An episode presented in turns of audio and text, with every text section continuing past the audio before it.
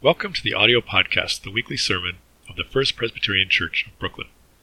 We continue our multi access worship both online in our recently renovated sanctuary. Sunday morning service is in person at 11 a.m., and we are live on firstchurchbrooklyn.org, as well as the church Facebook page at facebook.com slash firstchurchbrooklyn. All one word, no spaces. Now, this week's message.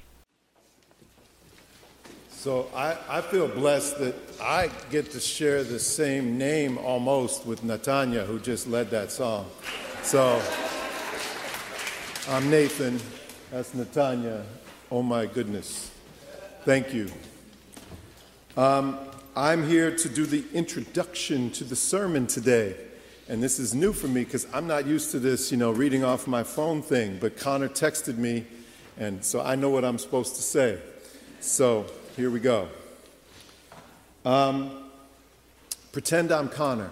Everybody? Okay, because I'm going to. Okay. Hi, hey everyone. I'm so sorry to be sick and frustrated that I can't be with you in person, but I'm so thankful to everyone who is stepping up to lead us in worship today. Worship is always all of us. This sermon is a little different this morning. It's a script. You know, there's divine intervention. Connor didn't know that they were going to have COVID, but, you know, when, when, so they wrote a script in a fit of sanctified imagination. At least I hope it was sanctified, and leads us into an atmosphere and an urgent set of questions and maybe some provisional answers. I'm so grateful to Allie, to Steve, and to Richard for collaborating on this and performing this morning. I'd like to pray before we begin. How dare I speak with and as these prophets? How dare I manipulate their mouths, move their tongues, and intone their bodies? I dare because their spirit has been democratized. The spirit that animated their lives is available to us and I have made claim on that Spirit. I have asked her to speak through me. Whether or not she does is another question. And so I offer this up not as a word from God, but as something the word might seize and take hold of and put to its own use. I pray that it will be useful. I pray that something of your goodness, grace, and faithfulness will shine through, O God. Amen.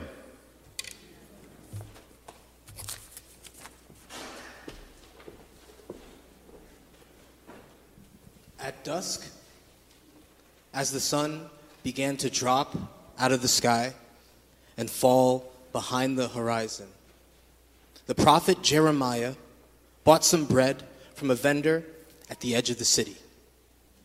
He took it past the city gates and walked up his familiar little hill where he would often sit, usually in silence, always in prayer.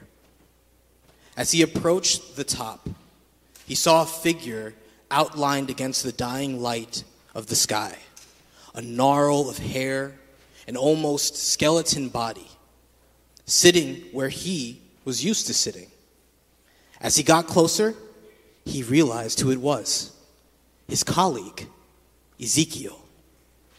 Trying not to startle him, he spoke quietly.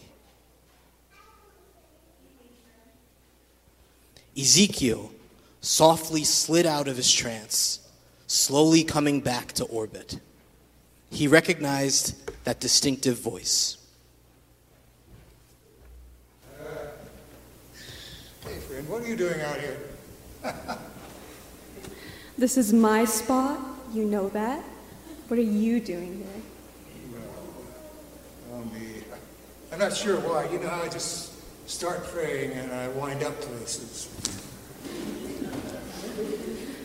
Mm-hmm. Adonai wanted you to ruin my prayer time. You must be praying to Baal. Oh, yeah. And what does Adonai care about my jokes when our people are abandoning him like he didn't bring us out of Egypt? and through the desert and put a law in our hearts. I just, I don't know what else to say to them. I know. I know. God. It's not your job to turn their hearts, Jeremiah. That is Adonai. You must only say what he has commanded you to say, and after that, the souls of our people must choose for themselves.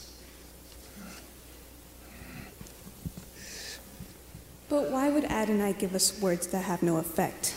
I stand in the square and bleat on every day like an angry ox, and no one listens. I am exhausted, I am frustrated, I am out of words. Why would Adonai not give us the right words? The right words. I know. I sometimes wonder if my words are his at all or just my imagination. I would rather think that I am deluded and raving mad and that Adonai's words are not strong enough to turn our people's hearts. Ezekiel, I am thinking now. Your wife. I am so sorry. Ah, yes, uh, friend. What are we to do? Adonai gives and takes away. He told me that she would die just before she did. He told me that I would lose the thing most precious to me in the world. And then she was lost. Just like he lost us, he said. I think he wanted me to feel what he feels. He wanted me to know what it was like. Maybe now I know.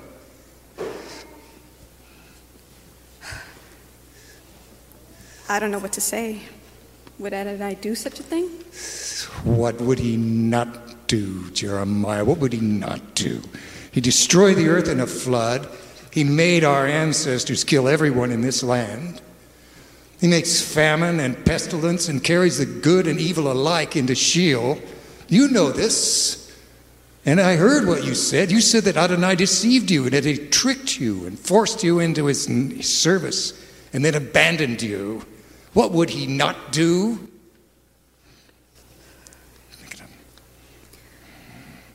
That was the darkest moment of my life. I don't always feel that way. You may feel this now, Ezekiel, but perhaps not always. You say, What would he not do? As if he did not also save us from the oppression of Egypt?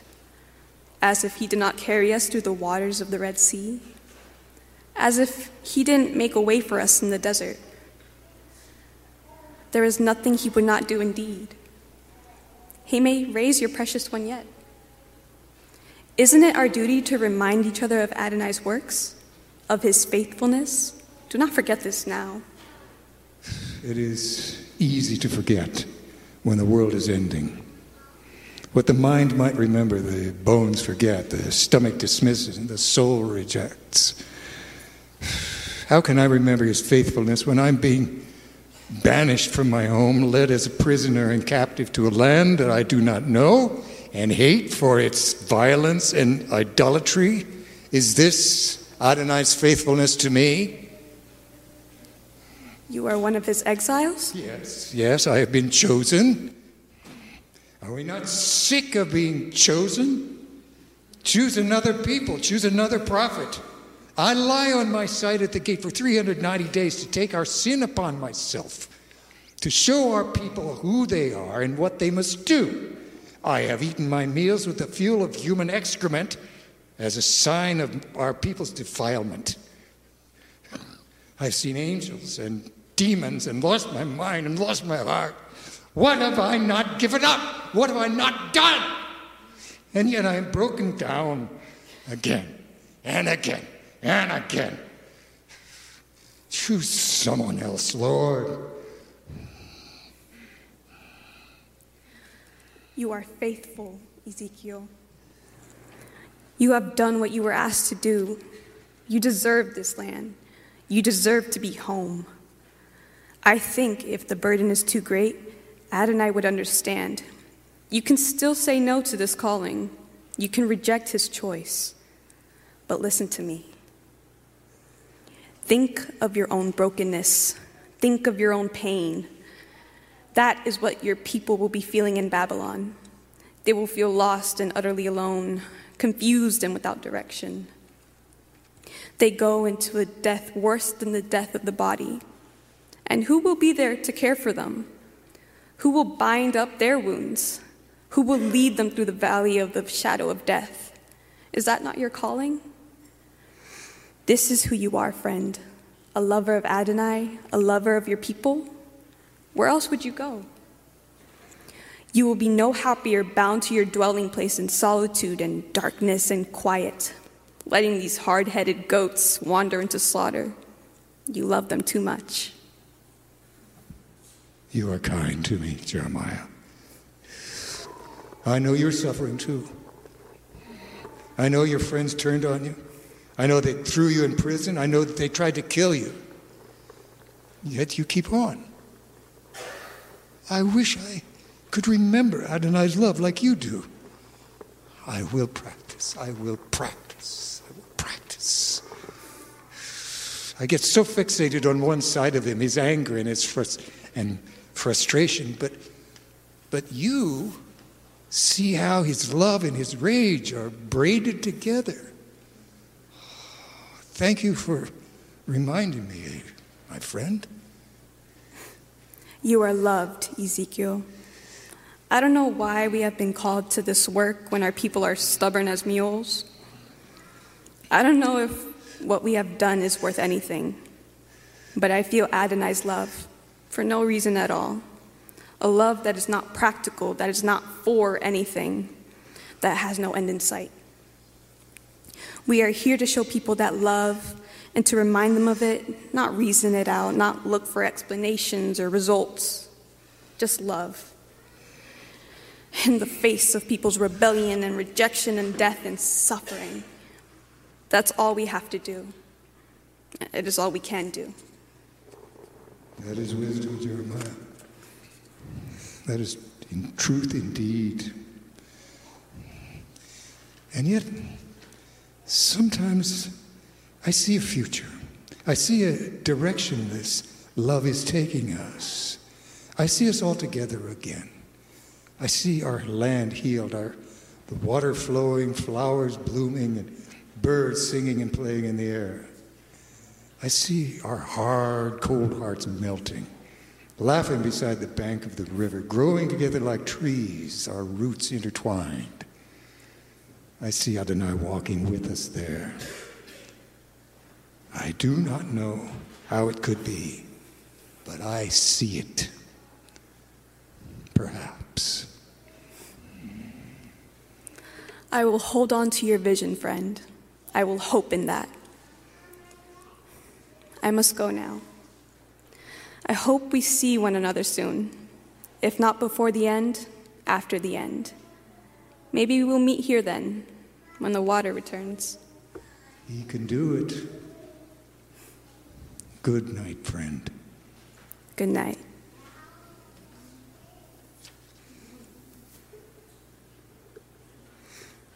I hear the wind whipping through the desert, raising sand to etch new histories into the rock where our prophets once stood.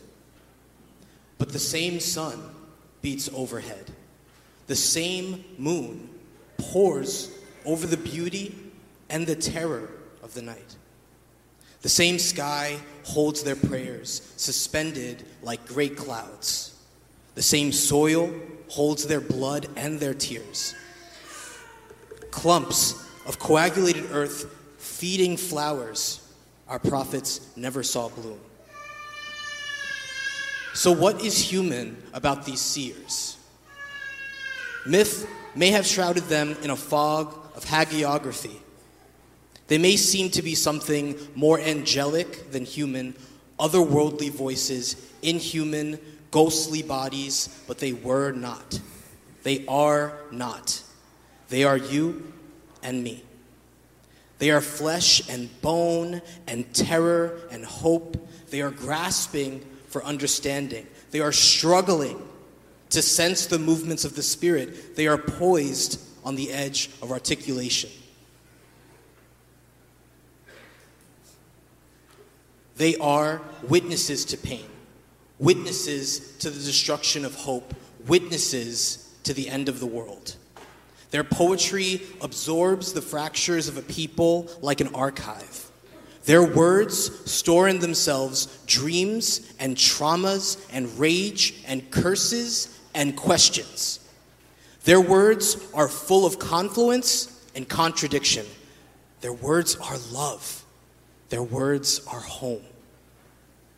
There is a bond between us that stretches over and beyond all our histories. There is a conversation that claims us. We are at a table together, and our elders are speaking. They warn us and encourage us, they share their dreams and tell us to dream. And if they stood in the face of the end and believed in a future, we can too. If they could suffer the breakdown of every known thing and press on into a terrifying unknown, we can too.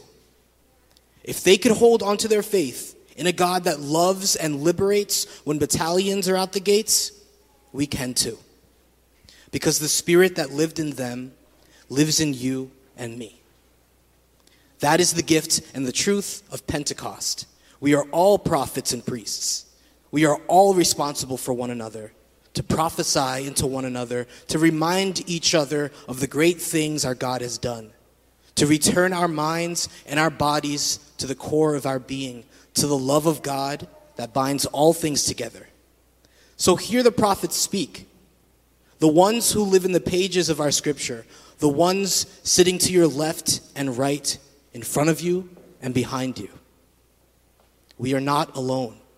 We are surrounded by a great cloud of witnesses and by a community committed to a prophetic vision.